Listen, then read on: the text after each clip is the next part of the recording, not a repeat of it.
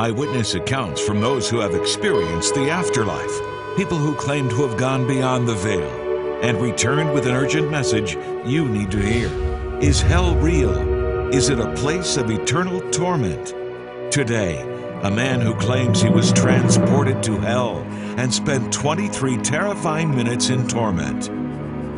We'll talk about all that and more on Jewish Voice.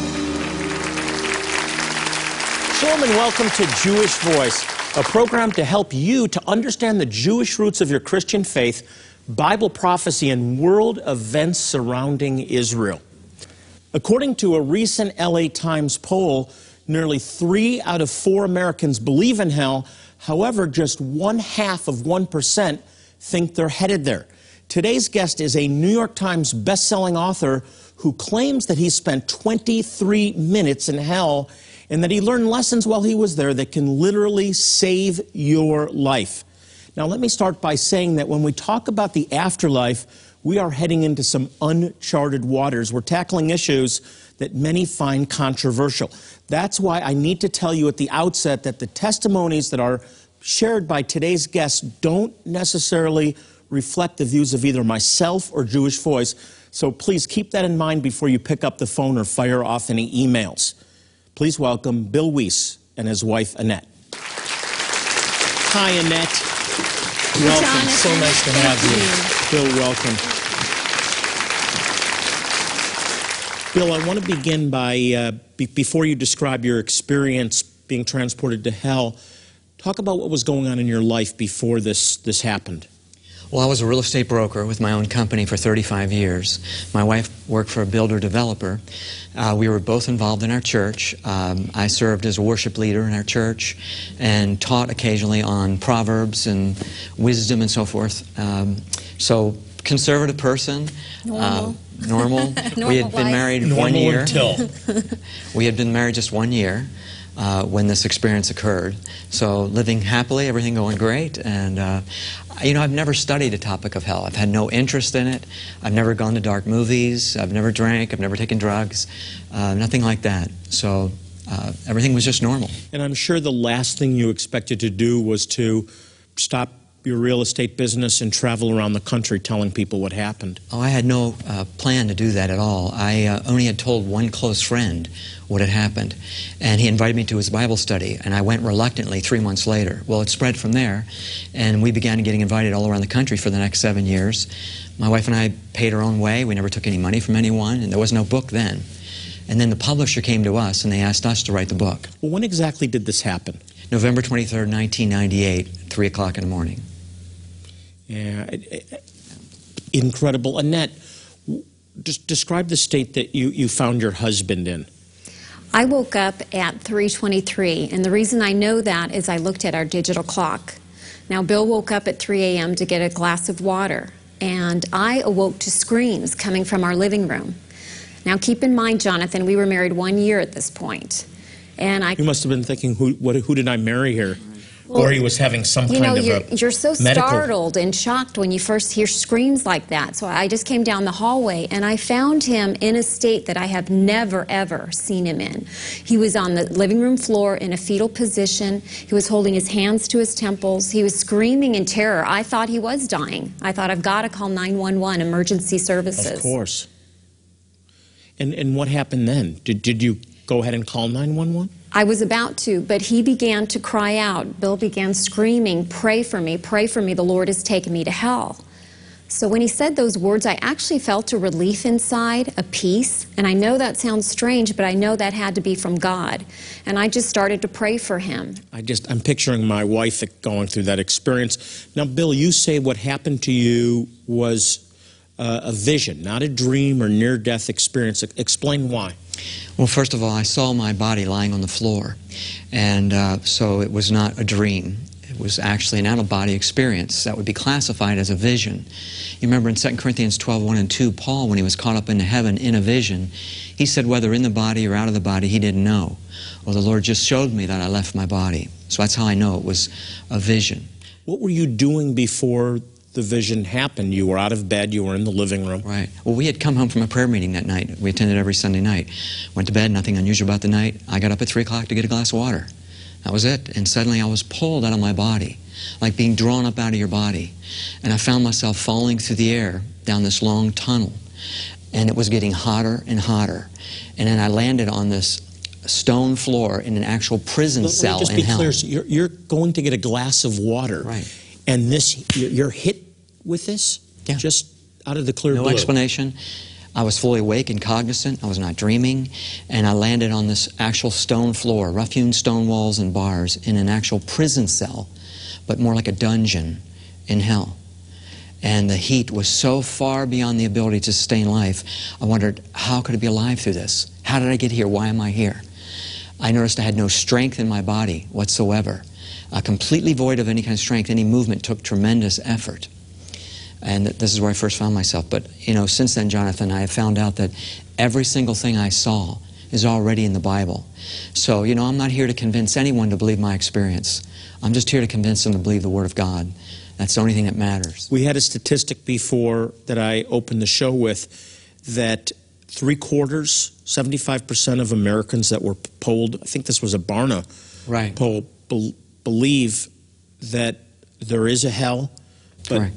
what is it, one half of 1%? Right? It's actually less than one half of 1% believe they're going to go there.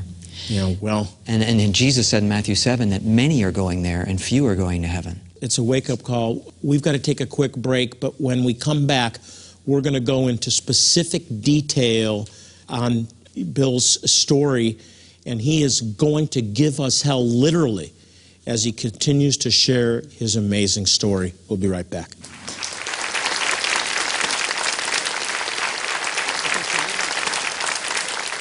Jewish Voice is dedicated to proclaiming the gospel, the good news that Yeshua, Jesus, is the Messiah, to the Jew first and also to the nations. One way we do this is by helping some of the most impoverished and needy Jewish people in the world, people who often die from medical conditions that here in the West could be easily treated. Even more important than the physical relief our medical help provides is the fact that our practical demonstration of His love opens the door for us to share the good news. Today, we are just weeks away from our next medical clinic in Ethiopia to help the impoverished Jewish community there. Our volunteer medical professionals will provide medical care, dental care, and eye care, all free of charge to thousands of men, women, and children, many of whom have never even seen a doctor or dentist. Will you help these precious people? Every gift, large or small, will make a difference in someone's life. As you respond with a gift of $40 or more, we'll send you Bill Wiese's book, 23 Questions About Hell Everything You Want and Need to Know. With this book, you'll discover answers to your most pressing questions about hell, such as why wouldn't God allow a good person into heaven? Is the fire in hell real or metaphorical? And how can I be assured that I won't go to hell? Each answer is based on the Word of God and will give you a clear understanding of who is going to heaven and who is not. Included in the book is a companion DVD that details Bill's dramatic first-hand account of his 23 minutes in hell. In addition, we'll also send you Jonathan Bernis's teaching, The Role of Israel in Last Days Prophecy. In this in-depth 2-CD set, Jonathan covers such topics as what does Satan know that we don't know? And what one single event must take place before Jesus can return? Please call, click, or write now. And please be as generous as possible. When you respond, you'll be providing life saving medical help to very needy Jewish people. And you'll also receive 23 questions about hell, everything you want and need to know, along with the role of Israel in last days prophecy. Two ministry resources that will bless, inspire, and prepare you for the future. Thank you.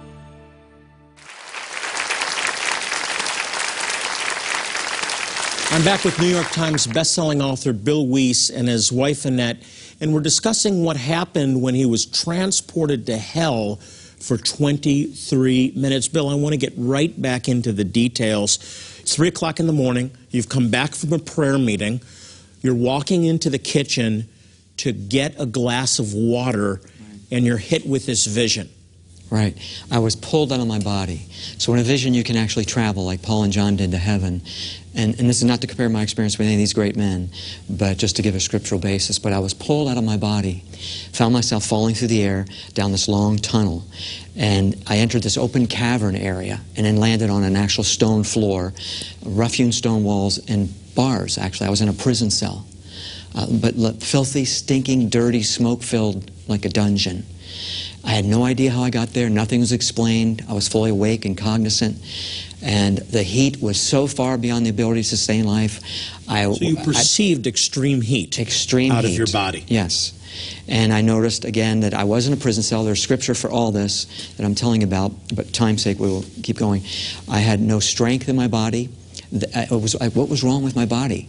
But see, Isaiah 14, 9 and 10 says, Hell from beneath is moved to meet thee at thy coming. They will say, Art thou become weak as we? Psalms 88:4 talks about no strength. So that might not sound like much, but if you ever had the flu even, it was a thousand times worse. Any movement takes tremendous effort.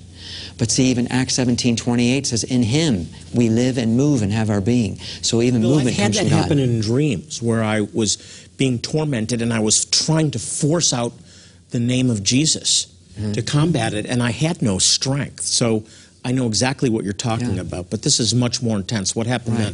then? Um, as I was lying on this floor, these demonic creatures were pacing in the cell. They were blaspheming and cursing God, an extreme hatred for God. And we know blasphemy comes from the demonic realm, Revelation 13, 6 and James 2, 7 and some others. But they directed that hatred they had for God towards me. The one picked me up, threw me into the wall. I felt bones break. I collapsed on the floor. I wondered, how could I be alive through this? Now, Jonathan, I have to explain it. I felt pain, but I understood most of it was being blocked. And I didn't understand that, but on the way back, the Lord explained He allowed me to feel just a small amount of the pain so I could relate to people that it's not metaphorical. It's not a state of the mind. It's real literal pain you're going to feel did you know that you were having a vision at this time? What? What? No, I just knew I was in hell. Uh, you have no question about where you're at. I mean, there's no place like hell. And uh, I had no idea how I got there or why I was there. And what about darkness? It talks about about darkness. Right. Well, it was only light for a few minutes. Not not a few minutes, but probably seconds. When this demon threw me into the wall, bones broke. Another one dug its claws into my chest, tore, tore the flesh open. Uh, I had a body. Matthew 10, 28 says, Fear him who is able to destroy both soul and body in hell. Remember Luke 16, the rich man had a tongue, he lifted up his eyes. You have a body, but it withstands these torments. And I noticed there was no blood or water coming from the wound. So your body was being wounded, but it wasn't. There was no blood or you. water, right? You still keep alive. And but see, Leviticus 17:11 says the life of the flesh is in the blood. Well, there's no life in hell, so there's no blood. And Zechariah 9:11 says, "Thy prisoners out of the pit where there's no water." There's no, but your body withstands these kind of torments. This is, I think, a point of criticism about the, the, the testimony, about the book that you talk about demons that are enjoying tormenting people. Give us a scriptural first, foundation. first of all, I said there was a satisfaction. It wasn't really enjoyment. It was a certain satisfaction that these demons seemed to uh, derive from the torment. But some people said, but Bill, aren't they in torment? But remember Jesus in Matthew 8, 29, when he went to cast out a demon, the demon said to him, have you come to torment us before the time? Indicating their time hadn't come yet. What time were they talking about? Revelation 20:10, where the demons, Satan is cast into the lake of fire after Judgment Day. So Matthew Henry's commentary and many others say that the demons right now are in partial torment, not in full torment. So they have the ability to torment people in hell. You've had to go back after this experience and put this whole thing together from Scripture. Right. I, I had never studied hell, but I wanted to find out because if this was really from God, which I knew it was, but I knew then it has to be in the Bible. Everything I saw would have to be there. So I found out, I studied it for seven years and found there are over 250 verses that talk about hell. Everything I saw was already in the Bible. In fact, I did some study myself. Jesus talks more about hell than about heaven That's right. in the, in the Gospels. Right, 46 I don't different think- verses. I didn't realize that, That's but he does. Wh- What else happened? I was taken out of the cell about that time that these demons were tormenting me. It went dark. Now it resumed its normal state of absolute pitch black darkness. I was believed it was God's presence or to illuminate it so I could see, to describe to people what it looks like. But then it resumed its normal state, and it is so dark. And it's not just a darkness like we've experienced. You could literally feel the darkness, and that's not an exaggeration. Remember, Exodus 10:21 mentions a darkness that may be felt. So when people say they're in hell, they, they don't here on this earth. They have no idea. idea, right? No it's clue. just No. a different realm. I was taken out of the cell by God, but I didn't realize it was then. I was placed over next to this large raging pit of fire. This pit was about a mile across. I just understood that. And it was literal flames. Again, it was not metaphorical, real literal fire. I felt the heat. I saw people, Jonathan. This is where I could first see people through the flames burning. And it's the most awful sight to see a person on fire, the flesh just hanging off their bones. They're screaming. The screams are so loud, you want to get away from it, but you can't for all eternity. You have to endure that. Bill, did you feel that, the, the, the burning of your body? No, I didn't have to go into the fire. I didn't. My flesh didn't melt off. But remember, I was there in a vision, so a little different than the people that are condemned there. So even worse torment than you Oh, yeah. experienced out of body. Right? He only allowed me to feel a small amount of the pain and the I heat. can't and so even comprehend this. It's just, it's, it's beyond not really comprehensible for people, but to see people screaming, uh, so the stench in hell is so foul and putrid. The worst, like an open sewer, the smell of uh, rotting flesh and demons. Remember, Jesus rebuked the foul spirits, Mark 9:25. And, and, but also, you're breathing in the smell of a burning sulfur. And you know, if you go to Hawaii to the volcano, they have signs posted where you can't go past a certain point because the toxicity of the sulfur coming up from the volcano will kill you. It's toxic. Well, sulfur is just another word for brimstone. So that's what you're breathing. Brimstone's all through the Bible. So you're breathing in this foul, putrid air. Punishment of all of the senses. Right. How did you get out of there? Well, as I was looking at all this horror and demons tormenting people and uh, uh, the screams and so forth, I was in this dark tunnel. And then something began lifting me up out of this tunnel. And all of a sudden, in this pitch black darkness, this bright light appeared. Now, I knew immediately who it was. I didn't see his face. I just saw the outline of a man standing in this bright, pure, holy light, like no light I've ever seen. And I just called out his name. I said, Jesus. And when I said that, he said, I am. And when he said, I am, I went out. I don't know if I died, passed out. I can only explain what happened through Revelation 1.16. When John saw him, he said his countenance was bright as the sun, and I fell at his feet as one dead. You're over his body by this time. No, No, no, no. no, I was still asleep. No, I'm still in the tunnel. And so Jesus, we're in the tunnel leaving hell. In this, uh, we came up through this tunnel and in this whirlwind tunnel, Isaiah 40, 24, and many other scriptures. But uh, then this was in the tunnel where I got to ask him some questions. I really didn't want to ask him anything, but I I just want to say this first. When I when I went out and he touched me and I came to, the first thing that hit me so strongly, Jonathan, was that I realized that because he went to the cross, I didn't have to go to that horrible place that he gave his life for me to keep me out of there. I was so grateful for the cross. I, I, it hit me so strongly. I'll never forget that feeling. I didn't want to ask him a question, but thoughts started coming to my mind, and he would answer my thoughts. You know, Psalms 139 2 says he answers our thoughts afar off. I thought, Lord, why did you send me to this horrible place? He said, because many people do not believe hell is real. He said, even some of my own people do not believe hell exists. I that statement many- surprised me because I thought all Christians Bill, I'm believe a hell. Bible believer, so I believe in a literal hell. I- just have to ask, though, a question that, that I'm sure people are wondering, and I wonder myself, to be honest. Why would God create such a terrible place? Well, he said so. In Matthew 25, 41, Jesus said that he created hell for the devil and his angels. He said he actually he prepared. He used the word prepared, the same word he used in John 14, 2, where he goes to prepare a place for us in heaven or make ready. But see, he prepared it for the devil, not for man. He never intended for man to go to this horrible place. But what he did was, see, James 1.17 says every good and perfect gift comes down from above, from the Father of lights. So all the good we enjoy in life comes from God. It's not automatic. So what he did in the preparation, he withdrew his attributes. You see, hell is dark because 1 John 1 5 said God is light. There's only death in hell because John 1 4 said God is life. There's only hatred in hell because 1 John 4 16 said God is love. There's no mercy in hell because Psalms 36 5 says the mercy of the Lord is in the heavens. There's no strength in hell because Psalms 18 32 said it's the Lord that gives us strength. There's no water in hell because Deuteronomy 11 11 says water is the rain of heaven. I can't comprehend a place completely void of God. We've got to take a break, but I do have a question that I want you to be thinking about when I come back. How could a loving God allow, if it was created for the devil and, and demons, how could a loving God allow people to go there? Uh, I, I want you to think about that and answer that when we come back. We'll be right back.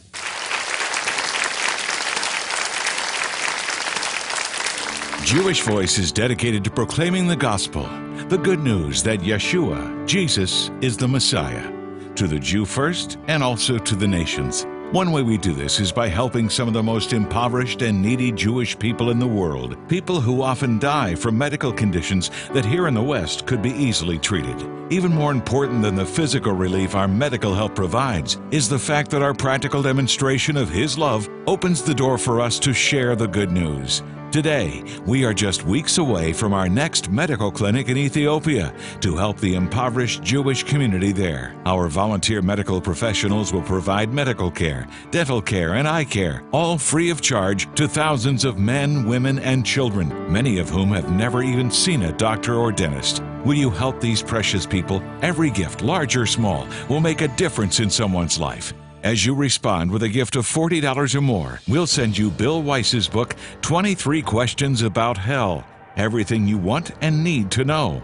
With this book, you'll discover answers to your most pressing questions about hell, such as why wouldn't God allow a good person into heaven? Is the fire in hell real or metaphorical? And how can I be assured that I won't go to hell? Each answer is based on the Word of God and will give you a clear understanding of who is going to heaven and who is not. Included in the book is a companion DVD that details Bill's dramatic first-hand account of his 23 minutes in hell. In addition, we'll also send you Jonathan Bernis's teaching, The Role of Israel in Last Days Prophecy. In this in depth two CD set, Jonathan covers such topics as What does Satan know that we don't know? And what one single event must take place before Jesus can return. Please call, click, or write now. And please be as generous as possible. When you respond, you'll be providing life saving medical help to very needy Jewish people. And you'll also receive 23 questions about hell, everything you want and need to know, along with the role of Israel in last days prophecy. Two ministry resources that will bless, inspire, and prepare you for the future. Thank you.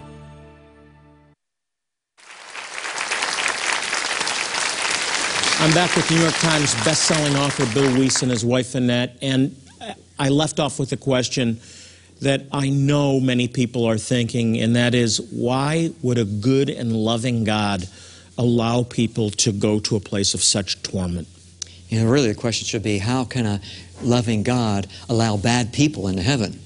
Because none of us are really good. Romans 3, uh, 10 says that we're all unrighteous. There's none good. So that's really the truth. But the point is, God gives man a free will to choose. And he tells them exactly how to stay out of hell. And, but he says in Revelation 21:8, all unbelievers shall have their part in the lake of fire. He tells you how to stay out. That's why Jesus said in Matthew 12:37, your own words condemn you. People say, you know, I don't believe the Bible. I don't believe it. Well, he's telling you if you don't believe it, you'll end up in hell. But he, because he loves man, he gives them that free will to choose. But to explain a little bit further why good has nothing to do with it, people think, you know, I'm a good person, I should go to heaven. Uh, well, it's just like this. If you went and found the most expensive home in the country, knocked on their door, and you said, uh, excuse me, I'm moving in with you because I'm a good person, what do you think the people would say? No, right? You wouldn't expect them to let you in. You don't know them. You have no relationship with them. Yet people go through their whole life. They have nothing to do with God. They deny Jesus as the Son of God, which He said is the only way to His house. Then at the end of their life, they say, let me in. I'm a good person. What does good have to do with it? You don't know him. You don't have a relationship with him. You see, God is not your father. He's your creator. He's not their father until they invite in Jesus as well, their the savior. The logical follow-up question is, what about people who have never heard the gospel, who live in remote places? Well, for, first of all, they are accountable for five reasons. Number one, in Romans 1, uh, God says he holds man accountable because of creation. The evidence of design is everywhere. You look at the human body, plant life, animal kingdom, universe. There's design everywhere. That points to a designer. So that person in a remote jungle, if they just say, there, there has to be a God. I want to get to know you, God. God will find a way to get to that person, either through a Bible. He put the word in writing. Uh, it's, there's a Bibles. There, he gives man a conscience we have a conscience to know right from wrong and to know there is a God. He wrote eternity in man's heart, in Ecclesiastes 3 and so forth. He gives man that conscience to know right from wrong. Uh, he gives Bibles. He sends missionaries, TV, radio all over the world for, to get to that man. But also in Job 33, it says he'll give man dreams and visions to keep back his soul from the pit. So that man in the mountains, if he just has a little bit of humility and says, God, I want to know who you are, reveal yourself to me. Romans 1 2, right, Romans chapter 1, that the invisible or the visible speaks of that, that which yes. is invisible. Right. And he'll give that man that dream or vision to keep back his soul from the pit.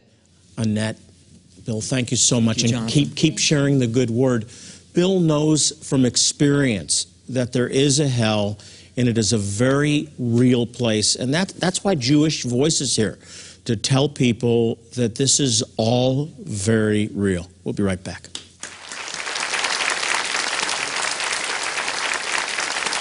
Jewish Voice is going to a new and unreached part of Ethiopia, to Hosanna, to bring life saving medical care as well as the good news of Yeshua to the impoverished Gafat tribe. This spring, April 26th through May 5th, we are bringing partners like you to Hosanna, which means save now. How appropriate that we're going to this part of the country where there's so many who need salvation, who need Yeshua. Please come with us. We need medical, dental, and eye care professionals. We also need prayer room and clothing distribution partners. Wherever there is a need, you can help. There's so many who are hurting and need the message and care that we have and do give.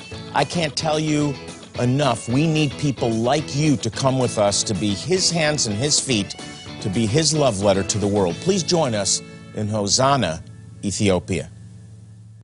Since 1967, Jewish Voice has been dedicated to proclaiming the good news that Yeshua, Jesus, is Messiah and Savior to the Jew first and also to the nations. Now, one way that we do this is by helping some of the most impoverished and needy Jewish people in the world. We've been able to demonstrate God's love by providing these people with medical care, eye care, dental care, all completely free of charge but most importantly, the gospel. And it's through your faithful support that we're able to make a difference in their lives. Now, as our way of saying thank you, I'd like to send you Bill Wiese's eye opening uh, and insightful book, 23 Questions About Hell Everything That You Want and Need to Know. This provides answers to your most pressing questions about hell. Along with the book is a DVD that includes Bill's dramatic firsthand account of his 23 minutes in hell. Along with the book, I also want to include a teaching that I did called The Role of Israel in Last Days Prophecy. This is an in depth two CD set that answers questions like why is Satan trying to destroy the Jewish people? What does he know that we don't? and what one single great event must take place before Jesus can return. Hey, by the way, we're on Facebook. You can check us out by going to facebook.com slash Jewish Voice. Well, we're out of time again today. As I leave you, I want to remind you, as I always do, to pray for the peace of Jerusalem. The Bible says, they shall prosper that love thee. This is Jonathan Bernis saying shalom and God bless you. Coming this summer, July 13th through July 20th, join Jonathan Bernis and his family on a spectacular Alaskan cruise. With a theme of Israel, the feasts, and the last days, you'll experience teachings with Jonathan Bernis, musical performances from Maurice Sklar, and additional guest speakers and musicians will be joining us in some of the most breathtaking and rugged scenery in the world. To register now, Call Jabez Travel at 1 888 435 3787. This is a voyage you won't want to miss. Be sure to join us in beautiful Alaska. Jewish Voice is made possible by the support of friends and partners like you.